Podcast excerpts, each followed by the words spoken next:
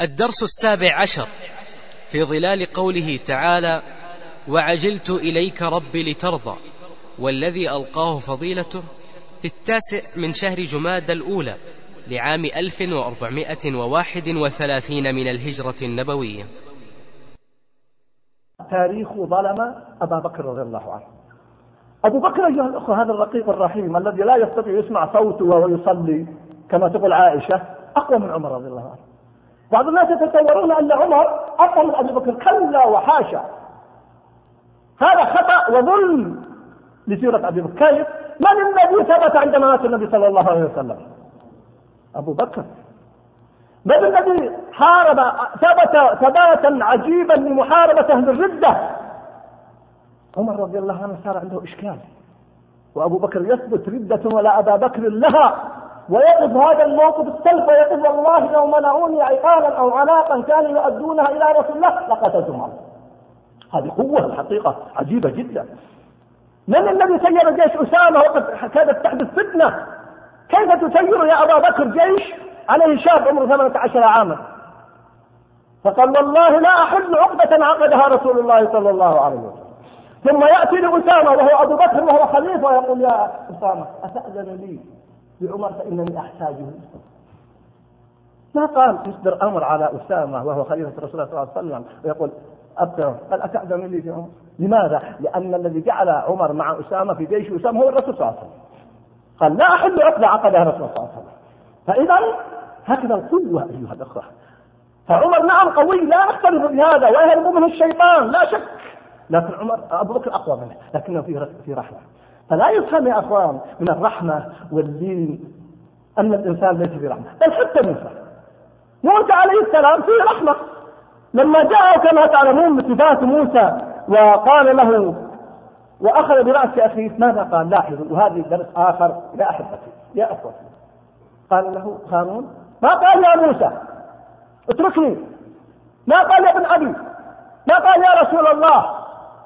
ما قال يا كلم الله؟ قال يا ابن أم يا ابن أم لا تأخذ بلحيتي ولا برأسي فخاطبه خاطبه وذكره بالأم الرحيمة. فانطلقت يدا موسى عليه السلام. وقال رب اغفر لي ولأخي. وأدخلنا في رحمتك وأنت أرحم الراحمين. هذا الشديد الذي أخذ برأسه لما سمع كلمة الأم ورحمة الأم وعطف الأم وما حدث لأمه لما ألقته في البحر وكيف لم يستقر لها قرار حتى رجع إليها.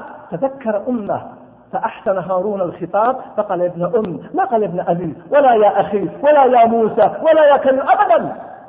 هكذا إحسان الخطاب حتى موسى إذا هو رحيم عليه السلام. فكان أيضا فيه رقة ورحمة كما قلنا عن موسى عليه السلام كان عن هارون. ومن صفات هارون أنه كان خطيبا فصيحا مسطعا ولذلك قال وأخي هارون هو أفصح مني لسانا فأرسله ما يريد أن يصدقني. صفات عظيمة جدا في هارون. وفي موسى أيضا صفات كثيرة جدا أيها الأحبة. من أعظم ما يتعلق بهذا اليوم فاعليته الجياشة. فاعلية موسى هي حديثنا اليوم. فاعلية موسى أيها الأخوة عجيبة جدا. منها كما قلت لكم قبل قليل مباشرة لما أخبره الله رجع. بل من فاعليته أصلا ومبادرات التي نتحدث عنها هو ذهابه إلى ربه وعجلت إليك ربي بسرعة هذه مبادرة عجيبة جدا مبادرة لفعل الخيرات. ولما أخبره الله جل وعلا ماذا حدث لقومه؟ مباشرة رجع فرجع. ما قال ثم رجع. فرجع موسى إلى قومه غضبان اسفا ثم بدأت كما أشرت لكم قبل قليل في إلقاء الألواح واخذ برأس اخيه وقصته مع السامري موسى عليه السلام كانت له مبادرات عجيبة ساذكر بعضها. من مبادرات موسى عليه السلام أيها الأحبة؟ حتى قبل بعثته. نصره القبطي مبادرة. وقضية أنه قتل لا عفوا نصر الإسرائيلي. لما نصر الإسرائيلي أيها الإخوة في قصته مع القبطي هذه مبادرة. لكنه وكل له ما أراد قتل القبطي فقتله. ومع ذلك أيضا بادر مباشرة. قال هذا من عمل الشيطان. ولذلك يا أخوان من عجائب موسى من مبادراته وقوته اعترافه بالخطأ. مباشرة لما قتله قال هذا من عمل الشيطان. ثم مباشرة طلب من الله الغفران والرحمة لماذا؟ بعض الناس يعمل الخطأ ولا يعترف فيه. بعض الناس يتلكأ في التوبة فورا منذ وقع القبطي. ومن هو القبطي يا أخوان؟ القبطي من هو؟ القبطي كافر ملحد ظالم في دولة ظالمة. وانظروا واسمحوا لي على هذه الوقفة يقول موسى لما رآه سقط وهو ما أراد قتله. قال هذا من عمل الشيطان. إنه عدو مضل مبين. ثم قال رب اغفر لي. فغفر له. اسمحوا لي أن أقف وقفة عند هذه النقطة وجهها لبعض شبابنا هداهم الله الذين تأثروا في مثل هذه التفسيرات وغيرها.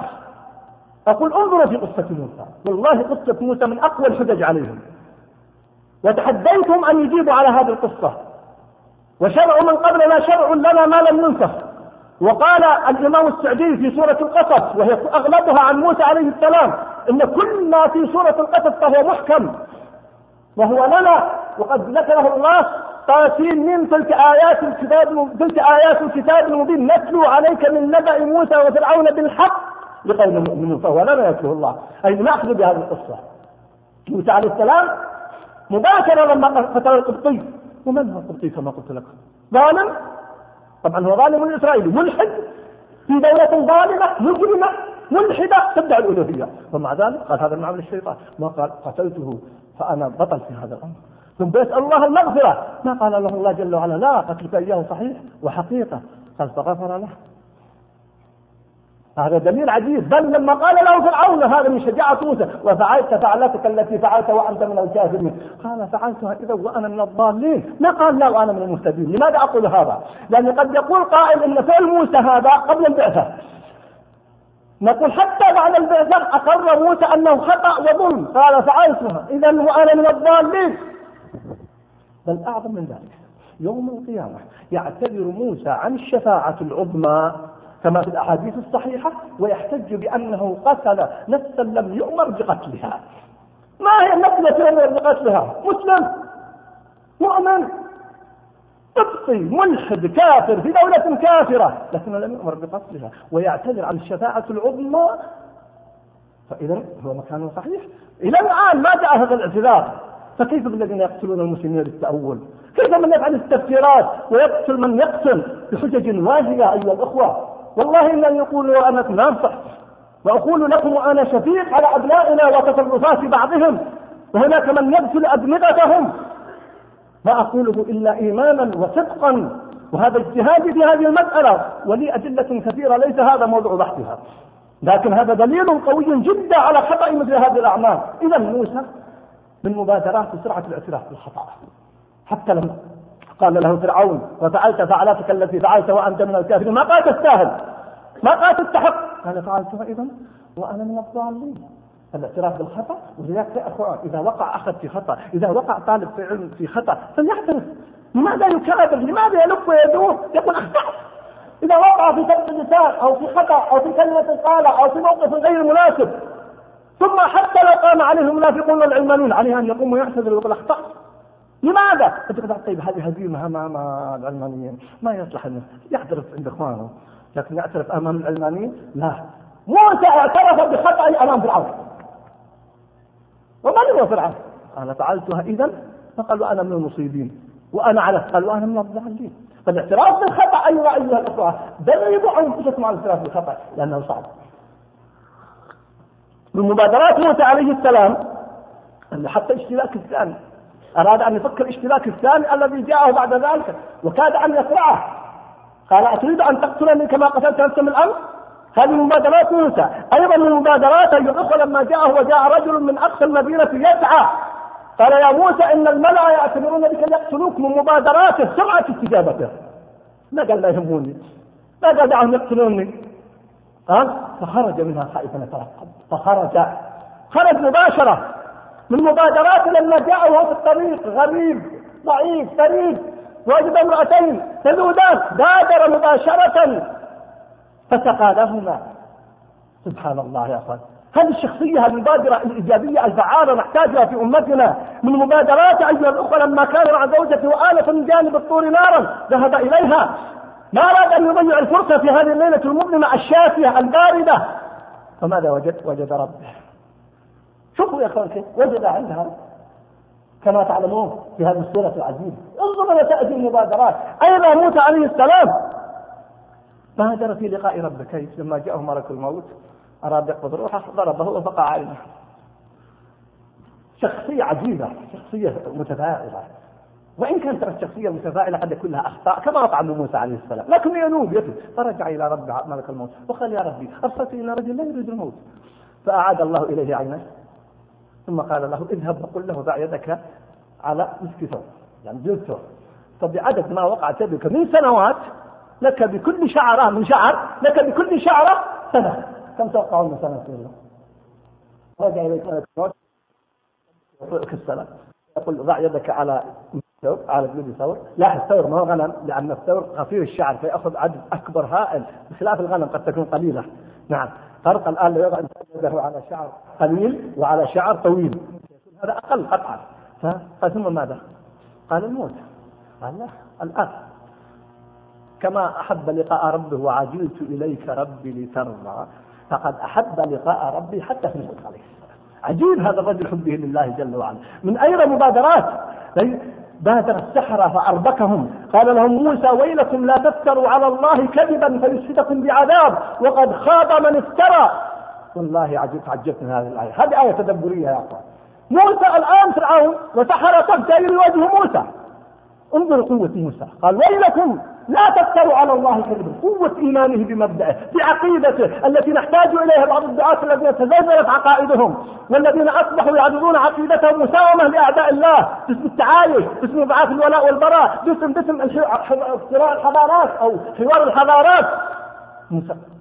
ويلكم لا تفتروا على الله كذبا. فيسحتكم بعذاب وقد خاب من افترى. ما الذي حدث خلخلهم فتنازعوا أمرهم بينهم وأسروا النجوى. هذه القوة وهذه الدولة العظيمة دولة فرعون وهذا وهذا خلخلهم بكلمتين فتنازعوا أمرهم بينهم وأسروا النجوى.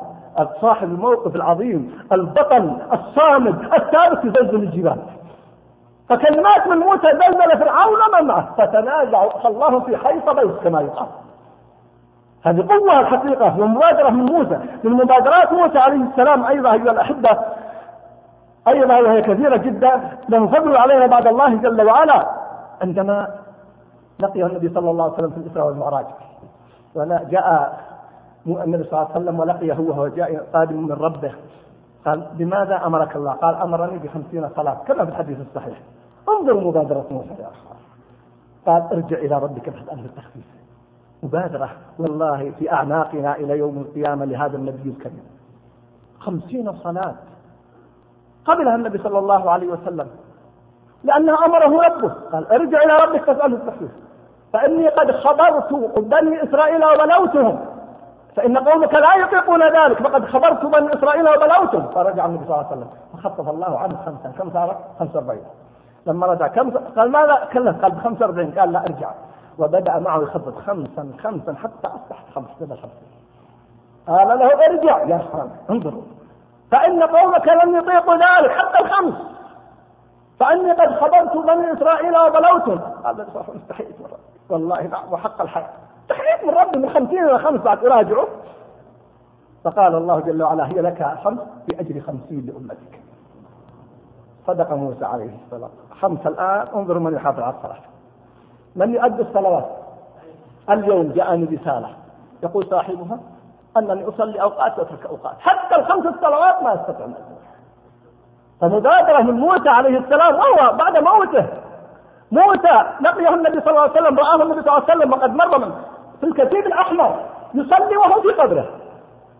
موسى عليه السلام من مبادراته وعبادته يصلي وهو في قبره كما في الحديث الصحيح.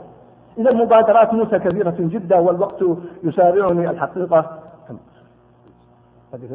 فسأحاول أن أنتقل الآن إلى قضية أيها الأحبة مهمة جدا في قضية مجتمع مجتمع موسى في المبادرات. أولا وهذه كلمة لأخوات النساء. النساء يستطعن أن يبادرن مبادرات عظيمة في التربية أول مبادرة مبادرة أم موسى. لما قالت وقالت لأخته قصي. لعل الله وعدها إلا راده إليك وجائله من المرسلين. هي لا يعني أنها لا تثق بوعد الله لكن تذكر المحاضرة السابقة اعقلها وتوكل فهي تاخذ بالستر ومع أن الله وعدها قد يخفي تصير ثم اختها أيضا انظر مبادرتها. فبصرت بي عن جند وهم لا قالت هل أدلكم على أهل بيت يكفلونكم؟ خاتم من؟ خاتم فرعون. هذه مبادرة من هذه الفتاة. مبادرة عجيبة جدا. ونجحت. أرجعته إلى أمه وتأخذ راتب بعد. أرجع فلوسه لأمه ترضعه وتأخذ من بيت فرعون مال مكافأة للرضاعة سبحان الله. هل أدلكم على أهل بيت يكفلون لكم؟ وهم له ناصحون. إي والله ناصحون. سيرجع لأمه. وما يعلمون أنها أمه. طبعا فرعون سيعطيه مقابل. فرجع. هذا وعد الله جل وعلا. رادوه إليك. فرده الله. هذه مبادرة أخته. وأيضا من أعظم المبادرات مبادرة امرأة فرعون. يا أخواتي الكريمات. ما اعرف إن مر في التاريخ أشد طغيانا من فرعون وجبروت ادعى الألوهية. إبليس عليه لعنة الله لم يدعي الألوهية. نعم. لكنه ابى واستكبر لكن لم يدعي الألوهية. فقال ربي أنظرني. بل يخاطب الله. ربي فانظرني يوم يبعثون وهو إبليس. لكن فرعون قال أنا ربكم الأعلى. يقتل الرجال يستحيي النساء. ومع ذلك كلمة طيبة مبادرة من امرأته. عليه السلام تفله تماما. ماذا قالت امرأة فرعون أيها الأخوة؟ وقالت امرأة فرعون ما قالت؟ اتركه لا تقتله. لا لا. قرة عين لي ولك. لا تقتلوه عسى أن ينفعنا أو نتخذه ولدا. فاستسلم هذا الطاغية الجبار بالكلمات.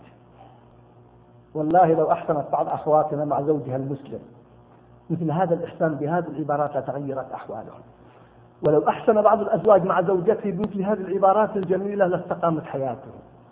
امرأة فرعون. وكاد أن يقتلها طبعا على المنهج الذي عندهم. يقتل من يولد في هذه السنة كما تعلمون. وتتدخل ومبادرة عجيبة جدا. وبأسلوب عجيب. قرة عين لي ولك كلمة لطيفة جميلة.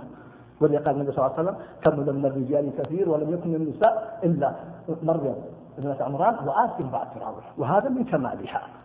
إذا هذا من المبادرة. أيضا من المبادرة يا أخوان مبادرة الرجل الذي وجاء رجل من أقصى وجاء رجل من أقصى المدينة يسعى. قال يا موسى إن الملأ يأتونك ليقتلوك. قال العلماء قال رجل فهو فعلا رجل يكفي لو واحد سألك واحد خطب ابنتك وسألت آخر إيش رأيك فلان؟ قال رجل. خلاص يكفي. وجاء رجل من أقصى المدينة يسعى. قال يا موسى إن الملأ يأتمرون بك فاخرج! مبادرة إني لك من الناصحين. فخرج منها خائفا يترقب هذه مبادرة عجيبة جدا. مبادرة أيضا الذي يكتم إيمانه. وقال رجل وهذا آخر. وقيل هو كما في سورة غافر. وقال رجل مؤمن من آل فرعون يكتم إيمانه. أتقتلون رجلا يقول يا ربي الله. هذه مبادرة. أمام من؟ أمام فرعون. من المبادرات أيها الأخوة مبادرة الرجلين. قال الرجل قال الرجلان الذين يخافون أنعم الله عليهما. مبادرة هارون في الإنكار على قومه. مبادرة السحرة بالإيمان. إيمان وبقوة ثم يقول تقضي ما أنت إنما تقضي هذه الحياة. هذه كلها مجتمع مبادرات.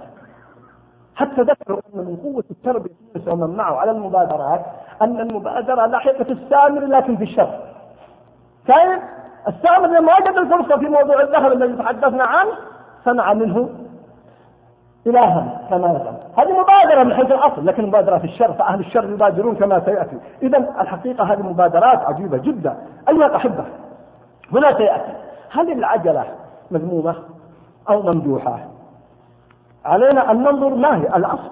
ورد عن النبي صلى الله عليه وسلم العجلة من الشيطان والتأني من الرحمن هذا حديث مختلف فيه فقد حسن بعض أهل العلم وضعفه آخرون. ولكن ورد في لفظ والتبين من الرحمن. والشاهد أن هناك فرق أيها الأخوة بين السرعة وبين العجلة. قالوا السرعة مخصوصة بأن يقدم ما ينبغي تقديمه والعجلة مخصوصة بأن يقدم ما لا ينبغي تقديمه فالمسارعة مخصوصة بفرط الرغبة فيما يتعلق بالدين والعجلة قد تكون خلف ذلك والله أعلم. الشاهد العلماء لهم كلام كثير جدا ومن أفضل ما اطلعت عليه كلام يعني سأختصر ابن القيم رحمه الله يقول فصل والفرق بين المبادرة والعجلة أن المبادرة انتهاز الفرصة في وقتها ولا يتركها حتى إذا فاتت طلبها فهو لا يطلب الأمور في إجبارها ولا قبل وقتها فهو لا يطلب الأمور في إجبارها ولا قبل وقتها فهو استعجال نعم. بل إذا حضر وقتها بادر إليها ووثب عليه. ثم وثبت الأسد يقول ابن القيم حتى إذا حان وقتها وثب عليها وثبت الأسد. إذا المبادرة أن لا تقدم شيئا قبل أوان ولا تؤخره. يذكرون مثال من ذلك التمرة يقولون التمرة إن أكلتها قبل نضوجها هذا استعجال وإن أكلتها في وقتها فهي مبادرة. وإن أخرتها بعد نضوجها فهو تفريط. الآن انظروا في السوق. تجدون ثمرا يباع الآن ما استوى فيضر الناس. وثمرا يباع قد فسد. لا وصلت البيت وجدت خربان وثمر يباع وهو الذي في وقته. هذا هو المبادرة هذا هو الصحيح وهو البداء إذا هذا الفرق بينها وبين العجلة. العجلة أيها الأخوة إذا كانت سميناها عجلة أو مسارعة لأنه قد يجوز التسمية وردت في السنة في مواضع عدة وردت في دفن, في دفن الميت وفي الخطبة وكذلك أيضا في تعجيل الحج تعجل الحج وفي الفطر أيضا كما وضع النبي صلى الله عليه وسلم لا يزال الناس بخير ما عجل الفطر وكذلك السفر في الرجوع من السفر قطعة من العذاب يقول النبي صلى الله عليه وسلم آه، يمنع أحدكم طعامه وشرابه ونومه فإذا قضى نهمته فليعجل إلى أهله. كذلك تعجيل الصدقة وتزويج الكفر وبعض الصلوات. نعم تقدم كل هذه أيها الأحبة مشروعة العجلة. العجلة نعم قال العلماء فعجلة موسى وعجلت إليك ربي سرا من الضرب المحمود. من الضرب لكن الله سأله ليبين له ما بعدها ليس عتابا وما عجلك عن قولك يا موسى؟ فأجاب هذا الجواب الذي بقي خارج الدهر وعجلت إليك ربي لترضى فهو فلم ينكر الله جل وعلا لكن بين له ما حدث لبني إسرائيل. نعم لكن هنا نقطة يقول الله جل وعلا وكان الإنسان عجولا خلق الإنسان من عجل. أن تعرف يا أخي الكريم أن فيك هذا الطبع تستطيع أن تقاومه. إذا عرفت أن من طبيعتك ومن خلقك العجلة تحاول أن تهذب العجلة وتحاول أن تتثبت في الأمور حتى لا تقع في هذا الأمر الذي غير. الآيات والأحاديث تستبق الخيرات سابقوا إلى مغفرة من ربكم. وأحاديث عن النبي صلى الله عليه وسلم في يوم المبادرة للصف الأول وإلى يوم الجمعة وغيرها. وقد ثبت عن النبي صلى الله عليه وسلم دم التأخر حتى ورد في لفظ عن أبي الددود عن عائشة رضي الله عنها عند أبي داود لا يزال الناس لا يزال قوم يتأخرون عن الصف الأول حتى يؤخرهم الله في النار. نعم العجلة محمودة إذا كانت في مكان وقتها والتأخر مذموم إن لم يكن كذلك. التأخر والتباطؤ والتكاسل من صفات المنافقين. إن المنافقين يخادعون الله وهو خادعهم وإذا قاموا إلى الصلاة قاموا كسالى يراؤون الناس ولا يذكرون الله إلا قليلا. وأيضا من صفات إبليس ما منعك أن لا تسجد إذ أمرتك. هذا كله من ما هو مذموم أيها الأحبة. وأيضا مما يبين أهمية المبادرة الحديث الذي ورد عن النبي عند أبي داود. حديث صحيح عن صخر الغامدي عن النبي صلى الله عليه وسلم قال اللهم بارك لأمتي في بكورها وكان النبي صلى الله عليه وسلم إذا أراد أن يسير جيشا سيره في الصباح. الأحاديث أيها الأخوة أراها معي كثيرة جدا عن أهمية المبادرة. والنبي صلى الله عليه وسلم له قصب السبق فهو أول شافع يوم القيامة وأول مشفع صلى الله عليه وسلم. وقد ورد في بعض الأحاديث أنه رابع مشفع لكن هكذا ورد في الصحيح أنا أول شافع يوم القيامة وأول مشفع كما تعلم في الشفاعة الكبرى. مبادرات النبي صلى الله عليه وسلم كانوا إذا فزعوا وجدوا النبي صلى الله عليه وسلم أول من يبادر إلى الصوت صلى الله عليه وسلم. مبادرته حتى قبل بعثته صلى الله عليه وسلم. إنك لتغيث المنهوب وتحمل الكلب وتعين على نائب الحق. إلى غير ذلك مما ذكرت خديجة رضي الله تعالى عنها. أبو بكر رضي الله تعالى عنه له مبادرات عجيبة جدا ومن مبادراته لما سأل النبي صلى الله عليه وسلم من أصبح منكم اليوم صائما؟ قال أبو بكر قال من تدعى منكم اليوم جنازة؟ قال أبو بكر قال من عاد من كل يوم مريضا؟ قال أبو بكر أنا. قال النبي صلى الله عليه وسلم من من كل يوم مسكينا؟ قال أبو بكر أنا. قال ما اجتمعنا في عمره في يوم إلا دخل الجنة أو كما قال النبي صلى الله عليه وسلم. من مبادرات أبي بكر أنه أول من أسلم من الرجال رضي الله عنه. من مبادرات أبي بكر انه سمي الصديق لماذا سمي الصديق؟ أنه أي أمر يرد عن النبي صلى الله عليه وسلم يصدقه. من مبادرات أبي بكر رضي الله عنه أنه كم مرة يخرج من مال في سبيل الله. أما عمر أيضا فمبادراته عظيمة جدا ومن أعظمها أنه من أول من ألزم وأبادر بمبايعة أبي بكر رضي الله تعالى عنه. أيضا مبادرات عمر رضي الله تعالى عنه أنه دون التاريخ الهجرة أنه دون الدواوين إلى غير ذلك مما هو معروف رضي الله تعالى عنه. مبادرات عثمان كما تعلمون من جهز لما سمع النبي صلى الله عليه وسلم يقول من جهز جيش العسرة فله الجنة فجهز عثمان رضي الله عنه. وأيضا حفر بئر روما كما في البخاري من يحفر بئر الجنه فله الجنة فحفرها عثمان رضي الله تعالى عنه. أيضا مبادرات علي رضي الله عنه ومن أعظمها أنه أول من أسلم من الصبيان. حتى اختلف العلماء هل هو قبل أبي بكر أو بعد أبي بكر؟ الشاهد أنه مثلا في السنة فقالوا هذا أول من أسلم الصبيان يعني قبل أن يبلغ. طبعا تعرفون ماذا؟ من هو؟ أبوه أبو طالب. مشرك. في مجتمع مشرك. ومع ذلك ليست الأمر السهل أن يخرج على أهله وعلى قومه ويسلم. حقيقة فهي مبادرة وعرف علي رضي الله تعالى عنه بالمبادرة. المبادرات كثيرة جدا أيها الأخوة و... وليست خاصة بالرجال. مبادرة الرجلين الذي ذكرهما عبد الرحمن بن عوف وهم شباب لكم أيها الشباب. يقول كنت في بدر وكان كل وجدت عن يمين شمال شابان تمنيت أني بين أجلد منهما. فمن هما؟ معاذ ومعوذ الذين قتلا أبي جهل كما تعلمون. هذه مبادرة عجيبة جدا يسالونه مبادرة عمرو بن الجموح مبادرة ابن أم مكتوم كلها مبادرات أيها الأحبة. بل مبادرات النساء كما بادرت أم حرام رضي الله تعالى عنها. وأيضا بادرت غيرها من النساء ممن هاجر من أشد ما يتعلق بالهجره حتى ورد في قوله تعالى فإن علمتموهن مؤمنات فلا ترجعوهن إلى الكفار أنها أيضا لأم كلثوم بنت عقبة بن أبي معيط أبوها مشرك ومع ذلك تركت أهلها وهي امرأة وبادرت في الهجرة للنبي صلى الله عليه وسلم. إذا المبادرة على مستوى الرجال والنساء على مستوى الشباب كما ذكرت عن معاذ ومعوذ. هكذا كان يتربى في وقت النبي صلى الله عليه وسلم. بل في القرآن أيها الأخوة صاحب القرية وجاء من أقصى المدينة رجل يسعى الذي وردت في سورة ياسين. بل حتى في عالم الحشرات والحيوانات. والطيور. الهدهد. بادر المبادرة سبب. إسلام مملكة سبع سنين مع أن سليمان ما أمر عليه السلام بل سليمان هدد بالقتل لما سأل عنه. ومع ذلك يقول وجئتك من سبع بنبأ يقين هذه مبادرة من هذا الهدد أيها الأخوة. ولذلك إكراما له فلا يقتل. هو لا يقتل. الآن الهدهد ما يجوز قتله لأنه لا يؤكل فلا يقتل. مبادرة النملة أيها الأحبة. وقالت نملة يا أيها النمل ادخلوا مساكنكم. لا يحتملكم سليمان وجنوده. نملة. سبحان الله الواحد يحتقر نفسه أمام هذه النملة. هل نحن نحاول أن ننقذ أمتنا هذه النملة تقول لقومها وقالت نملة نعم. يا أيها النمل ادخلوا نملة ذكرى ما يعرف لا شأن. يا أيها النمل ادخلوا مساكنكم ليش؟ لا يحتملكم سليمان وجنوده. ثم انظروا إلى هذا العقل يقول العلماء ما كانت حشرة لدرجة وهم لا يشعرون. غير متهمين. لكن ما يعلمون عنكم ما يرونكم. وهي نملة. فما كيف أنقذنا أمتنا؟ اسأل نفسك. ماذا قدمت لإنقاذ أمتك أيها الأخ؟ أيضا مبادرات في السنة. عكاشة بن محسن أيها الأخ. لما عد النبي صلى الله عليه وسلم السبعين ألفا من الذين يدخلون الجنة بغير حساب ولا عقاب. الله الله يجعلنا إياكم منهم. قال عكاشة رضي الله عنه يا رسول الله ادعو الله أن يجعل منهم. مبادرة عجيبة جدا. قال أنت منهم. قام رجل آخر قال يا رسول الله بعد عكاشة ادعو الله أن يكون منهم. قال سبقت فيها عكاشة. حتى الجنة فيها مبادرات. بل يوم القيامة يأمر الله كما في صحيح مسلم وغيره بإخراج أربعة نفر من النار ليحاسبهم ثم يأمر بإعادة إلى النار. فيقول واحد منهم يا رب إذ أخرجت منها فلا تعدني إليها. قال لا تعيدها. سبحان الله.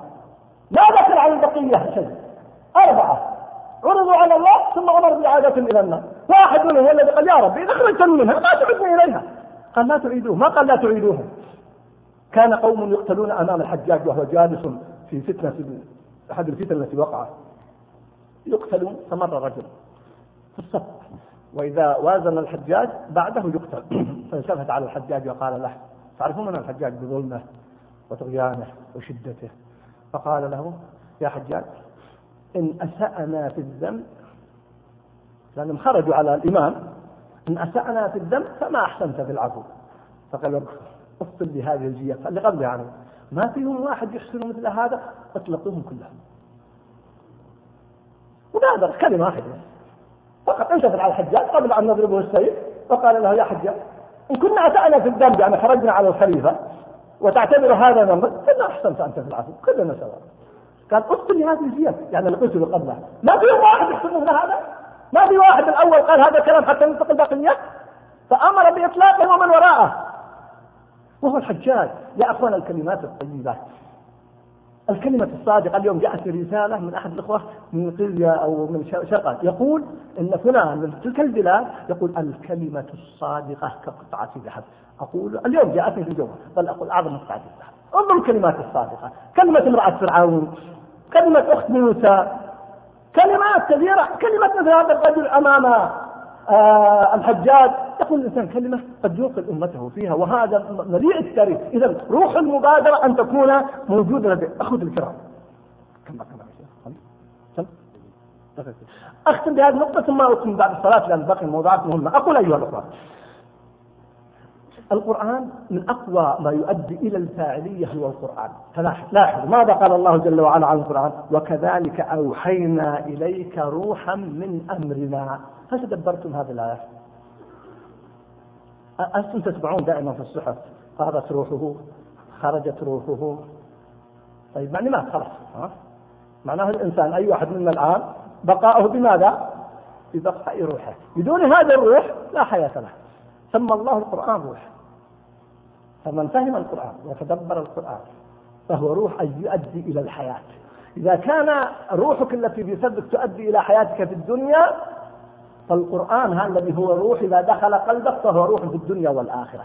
هذا سر عجيب جدا. إذا من أقوى ما يؤدي إلى الفاعلية والمبادرة والإيجابية هو القرآن. حفظا وتدبرا وعلما وعملا. والحديث في هذا يطول ولذلك سر هذه التسمية أيها الأخوة كما بين العلماء أو من كان ميتا فأحييناه وجعلنا له نورا يمشي به في الناس. مع أنه حي موجود لكن ميت قبل الإسلام. فجاء الإسلام وجاء القرآن فجعل الله حيا. وإن كان قبل ذلك حيا من الناحية البشرية إذا القرآن يؤدي إلى هذه الأغراض أيها الأحبة. وأخيرا قبل الأذان لقد اشتكى عمر رضي الله تعالى عنه فقال اللهم إني أشكو إليك جلد الفاجر وعجز الثقة. ولنا بإذن الله بعد الأذان وقفة. يبين هذه الكلمة وجلد الفجار الآن. والمجرمين وهم أصحاب النار والعياذ بالله. ومع ذلك لهم صبر عجيب جدا. بينما هوان بعض المسلمين وضعف بعض المسلمين وهم على الحق. أقف وأواصل إن شاء الله الموضوع مهم. أكمل ثم أكمل مع أسئلتكم بإذن الله.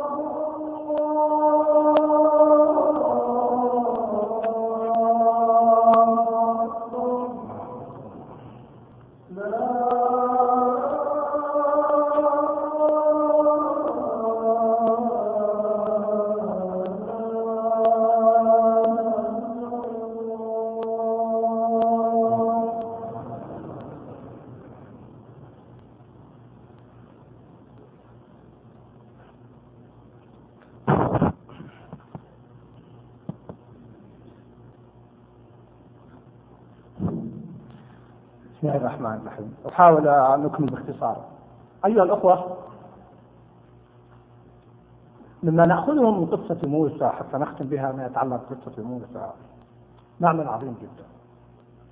وهو أنه كان يتفاعل مع دعوته ولا يكتفي فقط بالكلام بمعنى أنه وهو يدعو فرعون ويدعو قوم فرعون وغيره ويدعو قومه كان يصبر ويحاول ويردد. لماذا أقول هذا؟ لأنني ألحظ كما سأذكر بعد قليل جولات أهل الباطل وقولات أهل الباطل وتحقيقهم مكاسب كبيرة جدا في بلد الإسلام. وبلد إذا نظرنا إلى أنظمته بالجملة وجدناها أنظمة إسلامية. انظروا إلى الأنظمة الآن الموجودة الحمد لله. انظروا حتى حتى السياسة الإعلامية حتى سياسة التعليم. سياسة ممتازة جيدة لو طبقت. فضلا الحمد لله عما يجد في القضاء أو غيره. فعلا. يحكم بالشرع فيها. لكن مسألة. وتجد أهل الباطل يحققون مكاسب في نقض هذه العرى بينما أهل الحق. بعضهم قد يكتفي يقول بلغت خطاب أو كلمة أو خطبة ثم يقول فهل على الرسل إلا البلاغ المبين؟ هذا فهم خاطئ يا أخي الكريم. مع البلاغ نعم عليك أن تحاول وتصبر وتدعو وتتحرك وتجاهد. موسى عليه السلام كان يفعل ذلك. لم يكتفي بمجرد الخطاب. لم يكتفي بمجرد أن يدعو فرعون ثم يذهب ويقول يا ربي دعوته أو يدعو بني إسرائيل. فإذا هذه قضية تفاعلية هذه حقيقة الانتصار لكن بعد ذلك النتائج ليست لك. بعد أن تدعو وتبين وتحاول وتقيم الأعمال والمؤسسات وغيرها النتائج ليست لك. لأن الواقع البعض الآن يتصور أنه مجرد أن يلقي خطبة أو يكتب خطاب للمسؤول لأن خلاص برئت ذمته يقول على الرسل إلى البلاغ هذا المفهوم الناقص لماذا أقول هذا أيها الأخوة؟ انظروا إلى واقع. واقع أهل الباطل الآن. سبحان الله. وهم على باطل. وهذا نراه الآن أمام أعيننا حتى في بلادنا. ينطبق عليهم قوله تعالى وانطلق الملأ منهم. أن امشوا. واصبروا على آلهتكم. إن هذا لشيء يراد. المشركون يا أخوان هذه آية في المشركين طبعا. ليست في المسلمين. في المشركين. يقول اصبروا على آلهتكم. نحن نحتاج نقول لبعض الطيبين اصبروا على دينكم اصبروا على الحق الذي أنتم فيه. أيضا كانوا يقولون وقالوا لا تذرن لاحظوا لا وهم مشركون لا تذرن آلهتكم ولا تذرن ودا ولا سواعا ولا يغوث ويعوق ونسرا في مقابل نوح عليه السلام. توافي عجيب جدا في نصر الباطل وتفاعل أيضا عجيب ومبادرات عجيبة. ومع ذلك إن كاد لا يذلنا عن آلهتنا لولا أن صبرنا على الحق. انظر كيف مبادراته مبادرات أهل الباطل أيها الأحبة تلاحظونها فما الذي يحدث من أهل الباطل الآن؟ سبحان الله. وإذا سعى في الأرض وإذا تولى سعى في الأرض ليفسد فيها ويهلك الحرث والنسل والله لا يحب الفساد. سعى فيها مبادرة. فتجدهم تضخيم أعلامهم السفلة روايات ساقطة آه، قضايا صحفية وغيرها رفض الجوائز الضخمة إلى غير ذلك من أهل الباطل التي بل يوصل إلى أن يضخم من يأخذ جوائز كنوبل. أنا لا أسقط ضد جائزة نوبل لو كانت في أمور علمية حقيقية لكن أعطوها لبعض من ينتسبون للمسلمين لأنه كان يظل المسلمين في روايات ساقطة وبعضها إلحادية والعياذ بالله.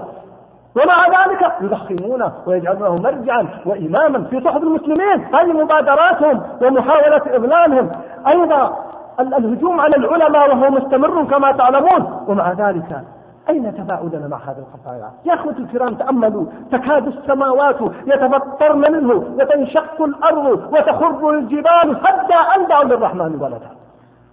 الآن ألستم ترون في بعض الصحف من يقول الشرك ومن يسب الله جل وعلا ومن يسب النبي صلى الله عليه وسلم ومن يستهزئ بالأخيار هل تحرك قلبك كما تتحرك الجبال؟ تكاد السماوات يتفطرن منه.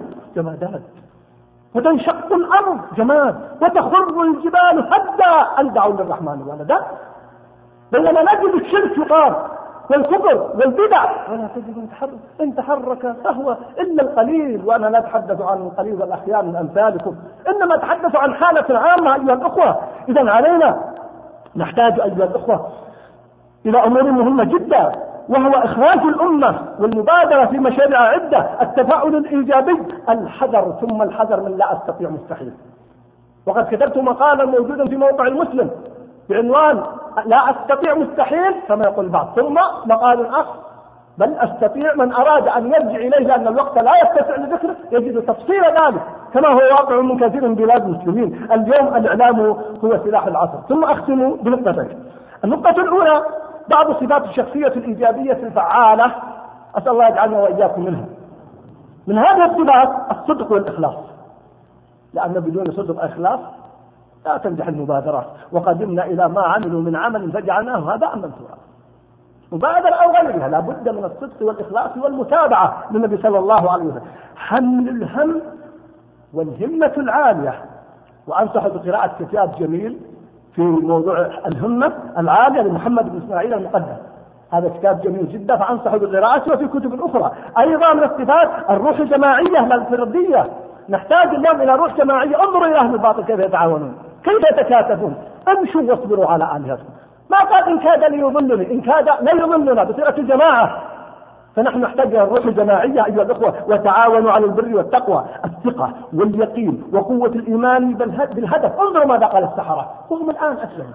حديث عهد الاسلام جاءوا يتحدوا موسى عليه السلام ولما رأوا الحق يتحدون فرعون ويقول لك تقضي ما أنت قاض قوة في إيمان بهدفهم ودينهم مع أنهم حديث عهد بهذا الدين أيضا الفاعلية والتفاعل مع الأحداث رجحة العقل والتثبت والتأني وإذا جاءهم أمر من الأمن أو الخوف أذاعوا به. لماذا يا أخوان؟ المبادرة أحيانا قد تسبب عجلة واستعجال كما قلنا. لا.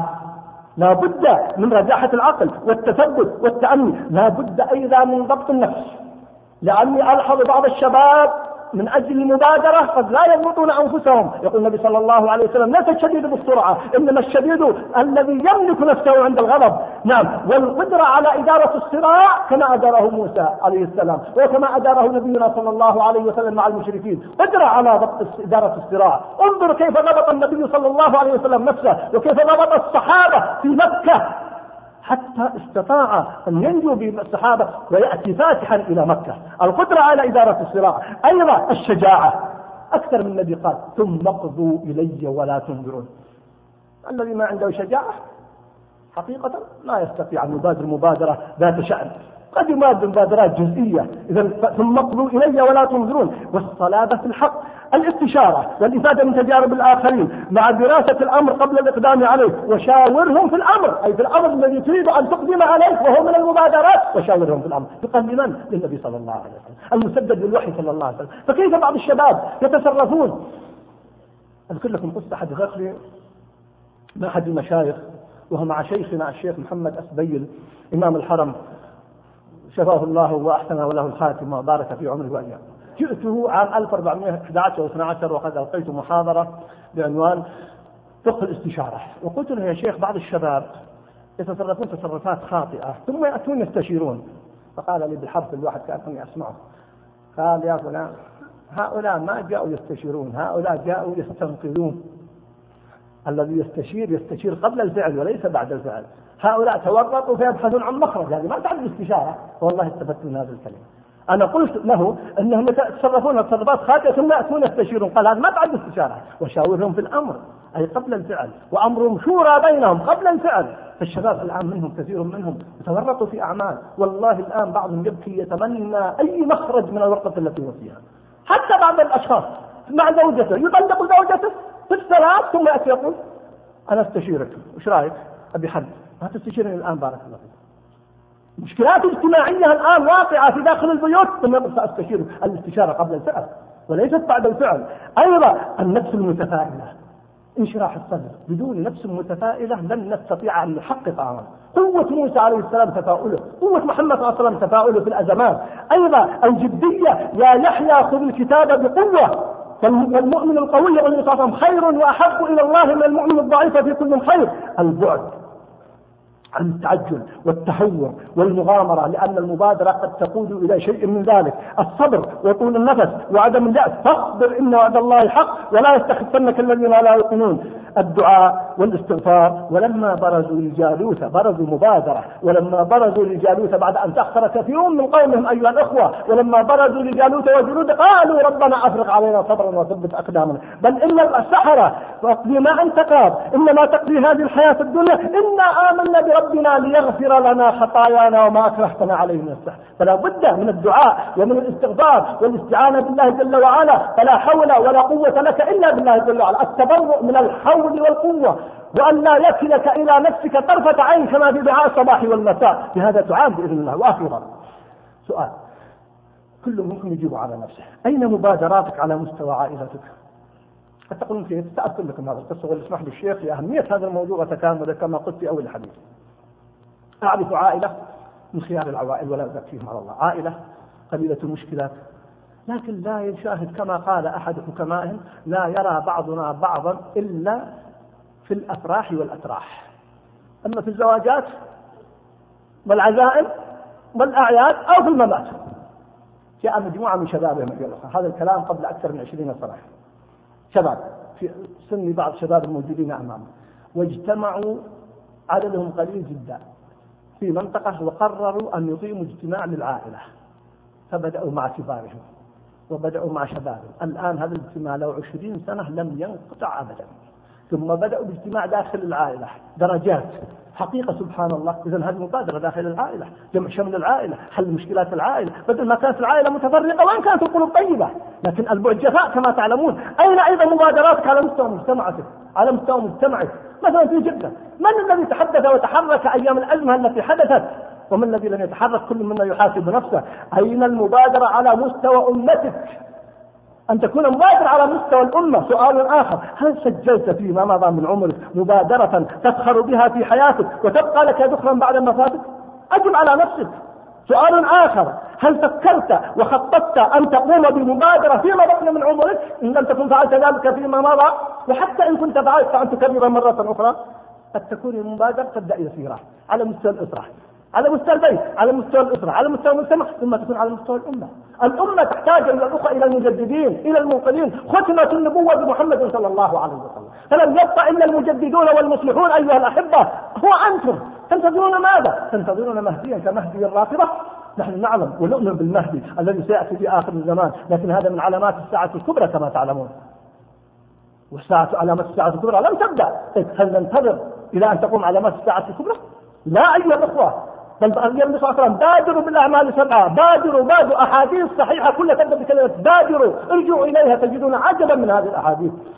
إذا ما دامت الأمة لا تنقذ الآن إلا عن طريق المصلحين والقادة والمجددين. لماذا لا تكون أنت منهم؟ لماذا تقول اين المجدد؟ أنت المجدد. أنت المصلح. أنت القائد. كل بحسب ما يستطيع. أنت العالم. أنت المربي هذه مسائل عظيمة جدا. فأين دورك في هذه الحياة؟ وأخيرا تأملوا قوله تعالى ولكل وجهة هو موليها فاتبقوا الخيرات لا يلزم أن نكون كلنا على جهة واحدة. وأيضا قل كل يعمل على شاكلته على قدرته. كما أن ملابسنا تختلف وأشكالنا تختلف فأعمالنا يمكن أن تختلف لكن لا تتضاد. تكون من اختلاف التنوع إلى اختلاف التضاد. وأخيرا يقول النبي صلى الله عليه وسلم اعملوا فكل ميسر لما خلق له. وأقرأ عليكم هذه الكلمة للإمام مالك. جاءه رجل يعاتبه لماذا لا يقوم بالعمل الفلاني؟ فقال هذه الكلمات التي تكتب بماء الذهب أختم بها كلمتي. يقول الإمام مالك إن الله قسم الأعمال كما قسم الأرزاق. فرب رجل فتح له في الصلاة ولم يفتح له في الصوم وآخر فتح له في الصدقة ولم يفتح له في الصوم وآخر فتح له في الجهاد. نعم فنشر العلم من أفضل البر. وقد رضيت بما بما فتح لي فيه. وما أظن ما أنا فيه بدون ما أنت فيه. وأرجو أن يكون كلانا على خير وبر انظروه في سير أعلام النبلاء الجزء الثامن 114 إذا كل يعمل على شكله انظر ما أعطاك الله من قدرات من مواهب من إمكانات. تنقذ أمتك تحيي تبادر. في الدنيا حتى في أمور الدنيا أيها الأخوة من المبادرات. كما كان الصحابة رضوان الله عليهم. من هو مجهز جيش العسرة؟ لو لم يكن ثريا ما جهز جيش العسرة. من هو صاحب الرومة من هو عبد الرحمن بن عوف؟ من هو الزبير؟ أيها الأخوة لماذا نأخذ جانبا ونترك جانبا الأمة تحتاج إلى الدنيا لكن الدنيا أن تكون حقيقية. أقف عند هذا الحد لأن الوقت قد ضاق. أنظر إلى ما بقي من الوقت ما يعطينا الشيخ الآن بما يتيسر. وصلى الله وسلم على نبينا محمد. السلام عليكم ورحمة الله وبركاته. إن شاء الله الشيخ أعطاني سبع دقائق سأستأذن بها بإذن الله وإذا أقلت الشرير يقول الأخ يخلط بين البعض بين المبادرة والمسارعة في عمل الخيرات وبين كثرة التنفل وفعل الطاعات. كيف نجمع بين ذلك؟ يا أخوان يا أحبتي والله ما يوجد تناقض أعظم القادة هم الأنبياء. هم أعظم الناس عبادة. وهم قادة الجهاد. من هو الذي ضرب النبي صلى الله عليه وسلم به مثلا؟ في الصوم من هو؟ أفضل الصوم صوم من؟ صوم داوود. طيب أفضل الصلاة طبعا نفل. أفضل الصلاة صلاة من؟ داوود. داوود جمع الله له بين الملك والنبوة. وقائد في الجهاد. ما تعارضت يا أخوان؟ سبحان الله أنتم البعض يجعل من الأمور تعارض ليس فيها تعارض محمد صلى الله عليه وسلم. الذي غزا 17 غزوة أو 19 غزوة صلى الله عليه وسلم. ومع ذلك انظروا إلى عبادته صلى الله عليه وسلم. أفلا أكون عبدا شكورا؟ ومع ذلك عنده كم من الأزواج وكان عادلا بينهم انه لم يفرض عليه القتل ما فرض عليه القتل بل هو أيضا به فكان عادلا بين زوجاته صلى الله عليه وسلم. تبرعا منه صلى الله عليه وسلم. تصوروا كيف؟ وتسع نساء وينشئ أمة أمة ويقود أمة. وفي مقدمة المجاهدين وفي رأس العباد صلى الله عليه وسلم. هل تعارضت عنده المشكلة في قدرتنا على ترتيب الأولويات كيف نجمع بين هاتين الآيتين؟ فما آمن لموسى إلا ذرية من قومه. قال رجل من آل فرعون يكتم إيمانه، تأتي مثل هذه الآيات أيها الأخوة بالعموم والاستثناء. قالوا يقوم القاعدة ولا يضرها فكونه آمن رجل أو رجلان بموسى فإنه في هذه الحالة لا يؤثر على ما ورد في الآية والله أعلم. وقد يكون قال بعض العلماء في وقت دون وقت والله أعلم. أيضا مع كل أسف في شبهة ما أحب أذكرها وليس الوقت حول يقال تقال حول موسى عليه السلام غير صحيح فموسى لم يتعجل بل قال وعجلت إليك ربي لترضى فأقره الله على ذلك وهذا من باب العجلة في الخيرات وأخذ الأسباب فقد أخذ بالأسباب وولى هارون عليه السلام على قومه وقال اتبعني. نعم فما كان في إشكال ولكنه بينه وبين الله على أراد أن يخبره بما حدث بعد ذلك. يقول هل يمكن أن أن يتفق المسؤول نائب على تبادل الادوار في الحزم والبين؟ نعم بل أنا أؤكد على هذا في داخل البيت بين الزوج وزوجه. الزوج الحكيم اذا اخطا بعض الشباب بعض الأولاد أعرف هذا والله هذا الرجل الذي أعرفه أعرف بيته من خيار من خيار البيوت المستقرة. إذا اخطا بعض الشباب يقول يعني بعض أولاده يقول لزوجته أنا سأشد عليك. بعد ذلك أنت توسطي له. يعني اطلب الشفاعة وأنا سالك. ثم يشد الأمر. ثم يحاول من أبيها أن يسمح له ما يسمح له. تأتي الأم وتشفع يقول من أبي أمك فهو كسب شيئين رحمة بالابن وأيضا تقوية جانب الأم والعكس أحيانا. والله أعرف هذا الرجل أحيانا يقول للأم تشتد الأم على أولادها. ثم يقول من أجل سامحيهم نعم. كيف إذا بين المسؤول وغيره؟ نعم هذا مطلوب جدا أيها الأحبة. آه هذا الأخ يقول كيف أعرف أن الله قد رضي عني؟ مجرد أنك تعرف أن الله لم يرضى عنك فهو لم يرضى عنك. الذي يرضى الله عنه يعرف يعرف انشراح صدره، يعرف حبه للعبادة، يعرف حبه للصلاة، يعرف السعادة، يعرف حبه للخير، كرهه للمنافقين، كرهه للمعاصي، يكره أن يعود في الكفر كما يكره أن يعود نعم أو يقذف في النار، علامات كثيرة جدا. مجرد أن الإنسان لم يعرف هذا فأنت عندك خلل فابحث كيف يرضى الله جل وعلا، نسأل الله أن يرضى عنا جميعا. أيضا أستغفر الله هذه يقال تهم على موسى فقد قيلت على النبي صلى الله عليه وسلم وقيل أنا لا التفت لهذه التهم وموسى من أولي العزم من الرسل أيها الأخوة. موسى عليه السلام من أولي العزم من الرسل وهو كليم الله. كما تعلمون أن الأنبياء يرسل إليهم جبريل عليه السلام. نعم إن موسى عليه السلام فهو كليم الله. نعم النبي صلى الله عليه وسلم كلمه ربه لما غري به لكن فقط في فترة العروج. لا يعني هذا لا شك أن محمد صلى الله عليه وسلم أفضل الأنبياء المرسلين، لكن كل يخصه الله بما شاء، فلا يقال أي صفة تسمعونها عن موسى غير صحيحة. لا تليق بمقام الأنبياء فاقذفوها، وهذا من كلام المبطلين ومن كلام أعداء الدين والله المستعان. الأخ يقول كثيرة الميادين، نعم الميادين كثيرة، نحتاج إلى إقامة المؤسسات، نحتاج إلى إقامة العمل، كل يعمل على شاكلته، الباب مفتوح الآن، لكل عمل خير، أناس أفراد اقاموا مواقع ايها الاخوه، في بيته شخص أقام موقع في بيته أسلم على يديه الآلاف تقيم مؤسسة أكثر المؤسسات التي ترون ناجحة بدأها أفراد. إذا المجال مفتوح فبادروا وليس هذا مقام عدها نبه من ذلك الوقت يا شيخ. ما هي أفضل المراجع التي يمكن نعرف فيها؟ قصة موسى؟ في كتب ألفت عن موسى وفي التفسير، من أفضل ما ترجعون إليه هو كتب التفسير، تابعوها في القران وكلام المفسرين وستجدون وابتعدوا عن الإسرائيليات، في قصة موسى عليه السلام إسرائيليات بعضها باطل. فدعوكم منها وستجدون فيها خيرا. لكن ما هو علاج العجلة؟ يا اخوان يا احد هذه بعض الناس يقول هذه أنا عجل غير صحيح غير صحيح. العوام هداهم الله بعضهم بعض العوام يقول حذر طبع حذر جبل وتغير طبع تعرفون المثل هذا؟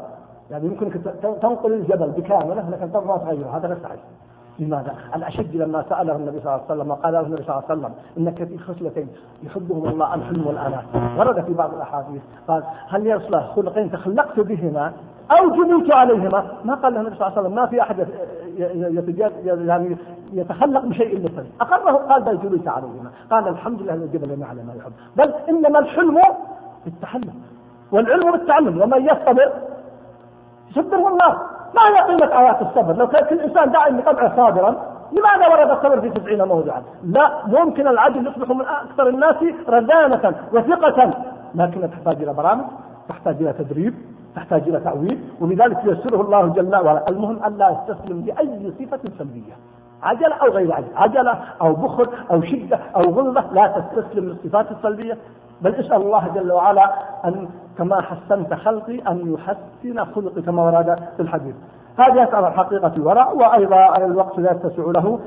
ماذا تنصح أبنائك الحاضرين والمستمعين؟ أقول أيها الأخوة خلاصة نصيحتي هي المحاضرة وهذا. الأمة تحتاج تحتاج إلى كل صغير أو كبير قليل أو لا تحقرن من المعروف شيئا ولو أن تلقى أخاك بوجه صالح تدبروا القرآن. انظروا إلى المبادرين انظروا إلى القادة إلى الأئمة. أين كانوا مفتوحا أمامهم أيها الأخوة أنا أخشى على البعض من أن يكون يتصور أنه لا يستطيع أن يعمل شيئا. بينما أذكر بقوله تعالى الذين قال لهم الناس إن الناس قد جمعوا لكم فاخشوهم فزادهم إيمانا وقالوا حسبنا الله ونعم الوكيل فانقلبوا من الله وفضل لم تشركوا واتبعوا رضوان الله. أقدموا أيها الأخوة. فكروا بالمشاريع. ممكن هذا الإنسان يفكر والآخر يعمل. طيب هذا الأذان اللي سمعنا قبل قليل. من الذي أذن؟ أول واحد أذن من هو؟ بلال رضي الله تعالى طيب بلال هو الذي رآه؟ لا. الذي رآه عبد الله بن زيد. واحد رأى رؤيا فأقر النبي صلى الله عليه وسلم والآخر أذن ممكن واحد يصاحب فكرة واحد ينفذها. تستطيع أن تقدم فكرة تاجر هو الذي ينفذها. أن تقدم فكرة لأحد العلماء أو الدعاة والآخر ينفذها. فلنتبادل الأفكار؟ المرأة الرجل الكبير الصغير لا تحقر نفسك أبدا. كن مقداما بالضوابط التي ذكرتها بعيدا عن التهور والاستعجال وأخيرا. أمتنا عموما وبلادنا خصوصا مستهدفة. وأهل الشر الآن يعملون ليل نهار وهم أهل باطل. أيليق بكم؟ أيليق بنا جميعا أن نقف نتفرج على ما يحدث. إذا قيل لنا يوم القيامة قد عشتم في عصر فعل فيه كذا وكذا فماذا فعلتم؟ ماذا نقول؟ نعم لا أدرى لنا. واقرأوا سورة النساء. في آية المستضعفين. من هم الذين عذر الله ومن هم الذين لم يعذرهم الله؟ ألم تكن أرض الله واسعة فتهاجروا فيها؟ أنا ما أقول الهجرة تخرج من بلدك كلا ولا أطالب بهذا. لكن تستطيع أن تبدع أن تنجز أن تعمل أن تكون فعالا أن تكون إيجابيا. لن تستطع. فقد حدد النبي صلى الله عليه وسلم وآخر كلمه قلها في حديث أبي ذر العظيم وهو حديث صحيح. لما سأل النبي صلى الله عليه وسلم عن أفضل الأعمال قال جهاد في سبيل الله. قال ثم ماذا؟ نعم ثم سأله عن الرقاب. فقال له نعم. قال أغلاها وأفضل الرقاب أغلاها عند أهلها أو كما قال صلى الله عليه وسلم. ثم قال له إن لم أقدر على هذا. قال أن تعين صانعا أو تصنع لأخرق هذه كلها أعمال مبادرات جهاد أتاك رقاب. أن تعين صانعا أمور الدنيا لاحظ. أو تصنع لأخرق قال يا رسول الله فإن عجزت عن ذلك أو عجزت عن بعض العمل. الله أكبر. ماذا قال النبي صلى الله عليه وسلم؟ قال أن تكف شرك عن الناس فهي صدقة منك على نفسك. بعض الناس والله لو يكف شرهم عن الأمة لكان هذا خيرا عظيما. فإذا الأمانة موجود سئل النبي صلى الله عليه وسلم عن أفضل الأعمال؟ مرة قال الصلاة مرة قال بر الوالدين مرة قال الإيمان مرة قال الجهاد. ماذا يعني هذا؟ صلى الله عليه وسلم لا يتناقض. يا إخوان قاعدة. لا يمكن أن يتعارض حديثان صحيحان. خذوا القاعدة لا اسمحوا لي أن تجاوزت لكن مرتبطة بالكلام السابق. أقول لا يمكن أن تتعارض آيتان. ولا آية وحديث صحيح. ولا حديثان صحيحان. مستحيل. طيب إذا جاءنا هذا أفضل الأعمال الإيمان أفضل الأعمال أحيانا الجهاد أفضل الأعمال الصلاة على وقت. أفضل الأعمال.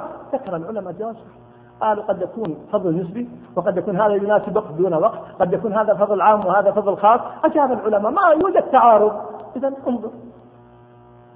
انظر ماذا تحسن انظر ماذا تفعل. انظر ماذا تقدم لأمتك. لأسرتك لمجتمعك كلها وردت في أفضل الأعمال. مر على مستوى الأمة الجهاد. مر على مستوى العقيدة الإيمان. مر على مستوى على مستوى الصلاة. مر أو في أول وقتها. مر يأتي بر الوالدين. إذا تستطيع أن تعمل من هذه الأعمال. أن تبادر أن تكون فعالا إيجابيا أن تكون مثمرا في مجتمعك وأمتك. وإلا فتصبح كلا والعياذ بالله ونعوذ بالله أن نكون.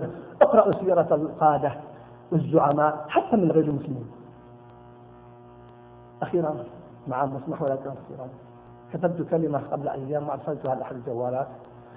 قلت القادة الزعماء يستثمرون الأزمات فرصة لأن يؤدوا حقيقة الأمة والخاملون يزيدونها وهنا على وهنها الأزمات تزيدكم صلابة تزيدكم إيمان تزيدكم قوة تزيدكم مبادرة. كل القادة على مدار التاريخ خرجوا من رحم الأزمات.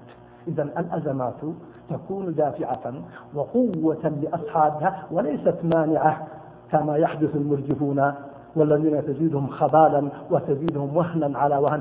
البعض يريد أن نكون قائدا في حالة السلام والرخاء لا نحتاج إليه في حالة السلام والرخاء. الأمة تحتاج إليه في حالة الشدة والقوة والأزمة والفتنة. فهلم وبادر وتعالوا إلى الطريق المستقيم. أسأل الله يحفظنا وإياكم وأن يحفظ بلادنا وبلاد المسلمين وأن يوفق ولاة الأمور لما ينفعهم في أمر دينهم ودنياهم وإصلاح بلادهم وأن يجمع كلمتنا وإياكم على الحق. وصلى الله وسلم على نبينا محمد. السلام عليكم ورحمة الله وبركاته.